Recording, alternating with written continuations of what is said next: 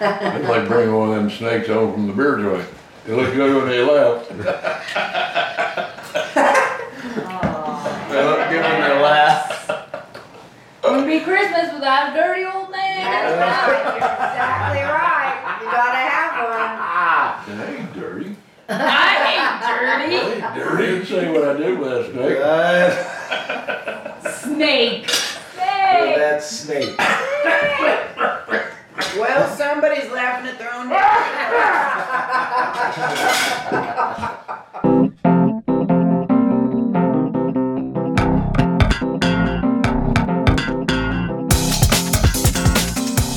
I'm Don Hall, and this is the Peculiar Journeys Podcast.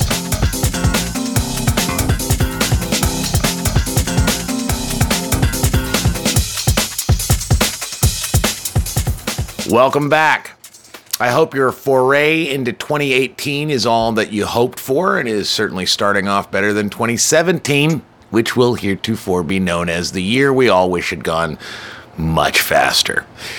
All right, today's episode was not planned, but more discovered. While Dana and I spend our Christmas in Kansas, I'm usually too preoccupied to be thinking about recording anyone too much while I'm there. There's stuff to do, there's presents to open, there's Christmas stories to read, Christmas movies to watch. Well, I decided that it might be interesting to hide my iPhone with the MV88 microphone on the stairs when we sat down for meals this Christmas and just see what I got. I set it out, and at first, my sister was very suspicious that I was recording and be careful what you say kind of thing. And so I hid it. And the thing about the crowd in Kansas, my family, is that the only time we're all kind of gathered around enough to tell stories is around the dinner table. Breakfast, just sitting around the table. Everybody's sitting around. Everybody's eating. My mother got crazy this year, and for Christmas she tends to. She gets a Southern Living cookbook and just goes crazy, experimenting and having fun. And we had some amazing meals because Mom's an amazing cook. And I really do love telling and hearing stories. And if you're here, well, so do you, at least hearing them. And with the wave of people getting up on stages all over and treating the audience to stories of their lives, the need to tell and hear them is obviously coming to the foreground somehow. And one thing I often find missing is that unguarded spontaneity of the stories that just kind of come out of people without the framework of artifice. Mind you, I love a well-crafted story. Don't get me wrong. But there is, however, a real sense of humanity in these short tales of just personal experience that come from a group of people or a pair of people just eating and sharing thoughts. And this episode is my attempt to capture just a little bit of that. Now, each bit is at one or another of the fabulous Southern Living inspired meals my mom made over Christmas. The players are my sister Vicki, my niece Jackie, nephews Sean and Ryan, Mom, Dad, and Dana. Yes, we are frequently talking while our mouths are full of food, so if that kind of thing bothers you, best to move on to the next episode next or 2 weeks. Now, back when I was a house manager for NPR's Wait Wait Don't Tell Me, Tom Hanks came to guest host, and I got to treat my mom and sister who came to Chicago. It was the first time my sister had been to Chicago in about 25 years, and I got them to put them early seating in the front row, and they were completely blown away. Top Tom Hanks. That was awesome. That was it. That was the most fun. Saving Private Ryan. And here's a funny thing I always say, my bestie Tom Hanks, and the kids laugh. What are you saying? We were like two little starstruck kids. We were sitting there because Donnie got us in early because he's doing his work. We were in the catbird sitting on the front row, and he comes walking out. And we both look at each other. To Chester Brown, yeah. Whoa. And he goes, we didn't say anything. He spoke to us. I turned around talking to Joe. I think we shut our mouths finally, but it's just almost an otherworldly thing. You see him on TV, but see him in person, and he looks like himself. Yeah. He looks just like himself. I thought he was better looking than I expected. He's tall. He's very tall. Doesn't look 60-some years old. He's 60? At one point during the holiday, my sister brings up a time she had to go to court. We were talking about going to court and who'd been to court and that kind of thing. She was being sued for a windbreaker she'd failed to return. Now, when you're listening to the story, you can hear my mom in the background humming and prepping a meal throughout. So if you can imagine it, imagine the kitchen with the center island, you know, Granite Island kind of stuff. And everybody's kind of standing around and nibbling on cheese. And mom is scurrying around the kitchen, getting food, getting plates, getting bowls, getting stuff. And I just think it's hysterical that this story is being told with all of this stuff going on around. Okay, so I was on the WSU crew team many years ago, and we had rowed down by the boathouse on the Arkansas River. Well, it was always freezing cold on the water, and this one day, this lady who was our coxswain, I said, I was freezing. Her name's Kathy Barba. And she said, I've got this jacket you can borrow. It was a Derby windbreaker. So I borrowed the Derby windbreaker, get through practice. Like Derby High School? Derby High School windbreaker. Not letter jacket, windbreaker. Yeah. Well, you couldn't leave anything in the boathouse because it would be stolen. So I kept it in my truck. I kept it in my truck. Okay. Anyway, so of course time goes by, I move, whatever. A year later, Kathy calls me and says, this guy wants that windbreaker back. And I said, I have it. I said, yeah, remarkably, I have it. He can come get it. Well, he doesn't think he should have to come get it. He thinks you should bring it to him. And I'm thinking, I'm single, I'm young, I'm like... Where's he at? I don't know. Eastborough. Did we look for me out? Yeah. Yeah. In Wichita. But he wants me to bring it to him. Well, I'm thinking, kiss my ass. Yeah. Who is this psycho? So I let it go. I told him where I lived. I had a male roommate, Jim Gilmore. I said, Jim, this guy's kind of obviously off, but he's going to come get this jacket. Here it is. He doesn't show up. Next thing I know, I'm at Columbian Title, and a big black police officer comes in and serves me papers. Charging me for $1,000 for this windbreaker. Yeah, that won't hurt. Now I need. And of course I'm shitting my pants. Yeah, I don't have $1,000. Did you still have the windbreaker? No, at that point, that's probably 5 years later, 3 or 5 years later. Oh, I should have used. He didn't come pick it up, and then you got rid of the thing 5 years later. You get the notice. Right. It was 3 or 5 years. Yeah, because I don't have it anymore. Well. Because I've moved several times. You know how when you're young, you're bored. When she moves, she leaves everything. So when I'm panicked on because I don't know how the court says. Gramps says, you're fine. Gramps says, don't miss court, you're fine. So here's what happens. I go to court. I'm scared to death just because I don't have that kind of money. And I explain to the judge what happened. And this asshole, this weird, and he's actually a pretty decent-looking guy. He has got phone calls. No, I want you to put the cheese on. It was like he wanted to sue me for it. Okay. Yeah. Phone call records, long-distance bills, charts, graphs over the stupid windbreaker. So the judge looks at the guy and says, used clothing is basically worthless. She obviously made an attempt to return it, so I didn't lose the case. Yeah. That was the end of it. And the guy almost cried in court. Why? Because he didn't. Because he was a psychotic motherfucker. Who does that? But I was so relieved. But I remember Gramps. I was scared to death. He goes, "You got this. You got this." Can you believe that? And I didn't even know Did he talk to you at the court? He cried. What was his case? His case was, it was his jacket. I hadn't returned it to him. I didn't even know the guy. I had never met him until the day of court. So the jacket was... A friend of his, Kathy Barba, had the jacket, loaned it to me. Kathy's like, this guy's a psycho, get him the jacket back. Well, I tried. Yeah. But I'm a single girl. I'm not going to go meet you in a dark alley, a guy I don't know, with a jacket. Yeah. I told him where I lived. I had a male roommate. Handle it. He never came and got it. He thinks I should bring the jacket to him. It was just really weird.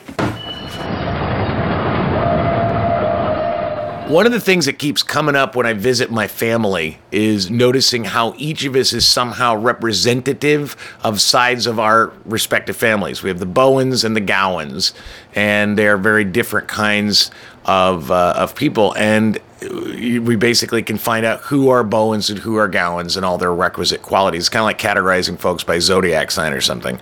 But it's also interesting to recognize in the very specific dynamics of marital relations that my mother and I are of a similar stripe, and my dad and wife are of the opposite but complementary stripe.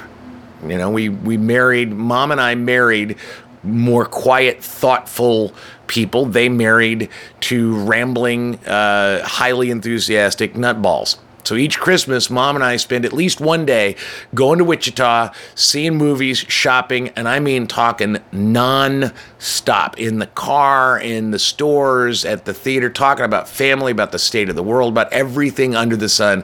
And we talk in circles. It goes all over the place. Dana on those days tends to stay at home with V. And it's likely, and that's generally what the case is they'll spend most of the day just kind of doing their things, being quiet. Dana's working on poetry or reading a book. V's just kind of sitting in his chair, just relaxing. And eventually, after several hours of just being quiet, the two of them will start conversing. And then Dad'll make a few cocktails and the game is on. Now, true to form, I was too busy talking and playing with my mom to even think about hitting the record button. But Dana, being the more intelligent of the two of us, once the two of Dana and V inevitably started to chat, she picked up her phone and she used it to capture some of their hangout time. Have you driven a Tesla in any form? I'm afraid to. Why? I'd sell the house to buy it. Oh my gosh, you fall in love, okay. Yeah. Gotcha. You see, I'm with cars like Donnie is with gadgets for his computer, and so I really love cars. I've had a lot of nice cars. Mm-hmm. I've had some fancy ones. I've had some fast ones. I've had some fancy and fast. Mm-hmm. I've had some beaters, some junk old trucks. Were damn good trucks, but they didn't look like much. But they'd start and run in any weather and haul whatever you put in them. Yeah, reliable. Yeah, had better than a hard-working brother-in-law you don't have to feed. My dad was really into cars, but he's not a mechanic. Well, I can't tell what is it about cars that he appreciates so much, other than the fact that, and I don't think his dad was this way either. Their family always had nice cars. His dad was an engineer who worked for Pittsburgh Plate Glass, mm-hmm. and, you know, essentially built factories and did math problems mm-hmm. for a living. And I think cars were, after a while, I don't want to say status symbol because that's not right, but it was important to have a luxury car. Like he would always, you know, drive Lincolns after a while. The last car he had was a Lincoln Zephyr, which was absolutely gorgeous. And my dad has a Lincoln right now. It's funny, the last time I talked to him, he was like, okay, so he has a Ford Taurus, and I forget what year the Taurus is, but it's more recent. It's, I want to say maybe 2010, 2013. And it's got some rust problems. And they both have advanced mileage on them, but he drives the Lincoln most often, and that's got lots of mileage on it. So he's looking to kind of consolidate, get a Jeep, maybe something like Mom's, mm-hmm. That is could do both, haul the boat, good for, you know, cross country trips, and also good for back and forth into his job every day, which takes him on the other side of town. And then he drives for work. He drives a, you know, company van. But well, there's no one perfect vehicle. That's the sad news. But right. At least I haven't found out I always need two or three. I always need two or three. I would. Well, to feel complete. Not yet. I had that Monte Carlo told you about, and I kept it like pristine new inside and out.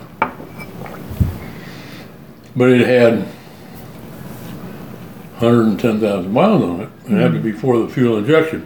which that's nothing on a fuel injection engine today. Mm-hmm. But, and I needed that in the real estate business, but I also needed to haul gravel once in a while for my driveway, and I also needed, you'll like this story, I also needed to haul firewood once in a while for the house. Mm-hmm. So I needed an old truck. So I looked around and I finally found this truck that the guy, and it was an old truck, but he only wanted $500 for it. But it had two dented fenders and a caved-in door. Is that why you only wanted $500 for it? Mm-hmm. The body was dinged? Yeah, okay. It would beat up pretty bad. So I told him, and the battery was dead. I said, you put a new battery in it, and I'll give you $450 for it right now. He said, well, the battery's $50. And I said, well. He said, well, I'll just take $400 for it. And you jump it and get it out of here. Okay. Fine enough for me. So, went and got my dad. We went down there and jumped that old truck and started up. And my dad listened to it. And my dad was an expert mechanic. And he said, well, it don't look like much, but he said, sir, it seems to run pretty good. He says, how many miles are running? I said, hell, I don't know. The speedometer broke. The glass is broken. The deal. I mean, who knows? Uh-oh. He said, well, he says, it'll start and run for $400. He said, you got yourself a project. So I took it home. Changed the oil and do all the small things, you know. Oh. I looked around and I finally found a fender that would work and a hood. But they were different colors in the truck. The other fender I wound up fixing, and all I need now is a door.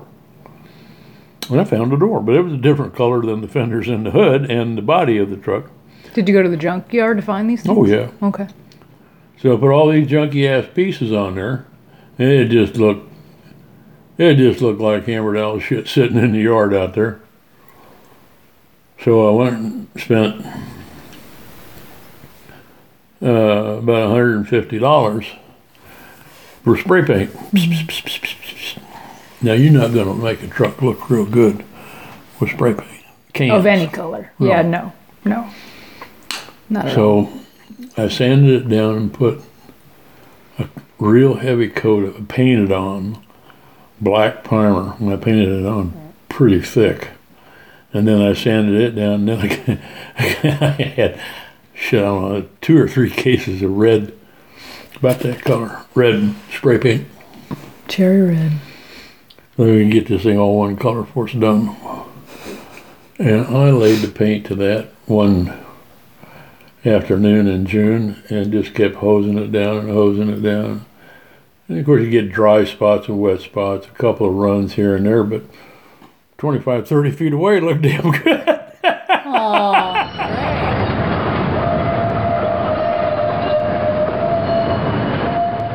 It occurred to me while editing this episode that at this point in time in the world, what white families are talking about in the dark corners of the Midwest and southern states seems, well, at least less than savory, less than worthy of consideration. And the idea that so many families in the country are white and they sit and you have this image that they're just talking about Roy Moore and they're talking about Donald Trump and how wonderful he is and they're talking about all of the stuff that's going on. Well, my family is a white family in the heartland and their dinner table stories are likely the same as most families out there in Kansas or Oklahoma or Nebraska or, you know, Louisiana. I mean, it's pretty much... Sure, I mean, we have political disagreements. My niece is a hardcore, all the way as far left, rage profiteer of her own. She's a big Bernie supporter when he was, and she's itching to be in politics. My dad is kind of an old school Republican, more fiscally conservative, a little more conservative in that way. My mom is a bleeding heart liberal who created a food bank for the hungry in Marion County. So we've got kind of like all over the spectrum. But I suspect, like my family, the talk in most families is less caustic than social media would want us to believe. Good for me. It is good for you, and it's good for us as well. If it's a 0 to 10, who votes? I voted to 10. Ain't no 10. What is it, Graham? Well, biscuits and gravy is a 10. Biscuits and gravy is a 10. Biscuits and gravy is definitely 10. I vote 10. I vote 10 as well. Gramps, this isn't a 10. So Gramps' burnt burgers are 1. Nana's biscuits and gravy. Nana's and biscuits and gravy are 10. These are solid. This is an 8 or a 9. What about the soy burgers? Yeah, we're the. I didn't eat the soy burgers, so I don't know. I bet those were worse. Because I was nothing wrong with them. I ate Gramps' burgers. Remember when?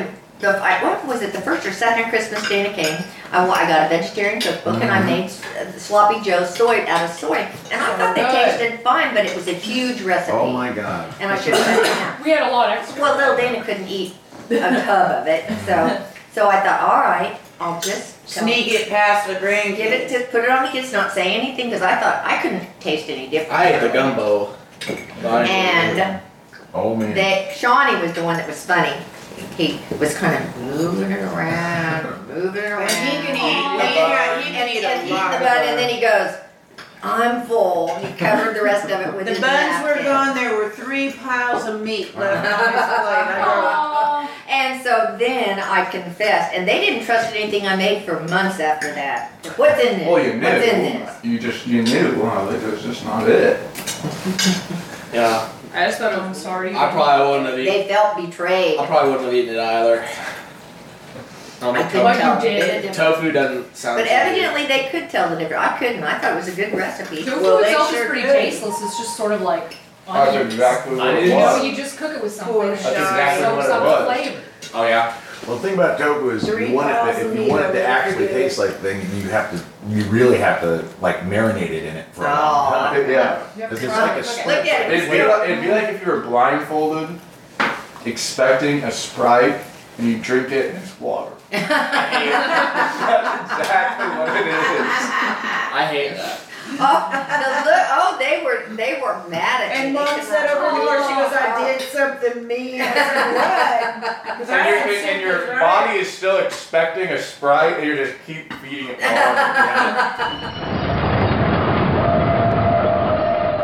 Honestly, I could listen to my people talk all night long. I love them fiercely, and hearing their stories pulls at my heart. It's a good thing. My wife has both embraced and been embraced by this little Irish-German clan, and nothing, I'm telling you, nothing is better than having a partner who loves your family as much as you do. We're tremendously lucky in that I love her family just as fiercely. And in the end, when all of the cycles of history wash past, when progress is made or thwarted, there's still going to be families sitting around tables telling stories. Thanks for listening. Peculiar Journeys is a bi-weekly storytelling podcast produced, voiced, and edited by myself in my apartment above a bar in Wicker Park, Chicago. You can subscribe on iTunes, Stitcher, or catch it on SoundCloud. You can assist Peculiar Journeys financially, if you can, by becoming a VIP patron on www.patreon.com/Peculiar Journeys.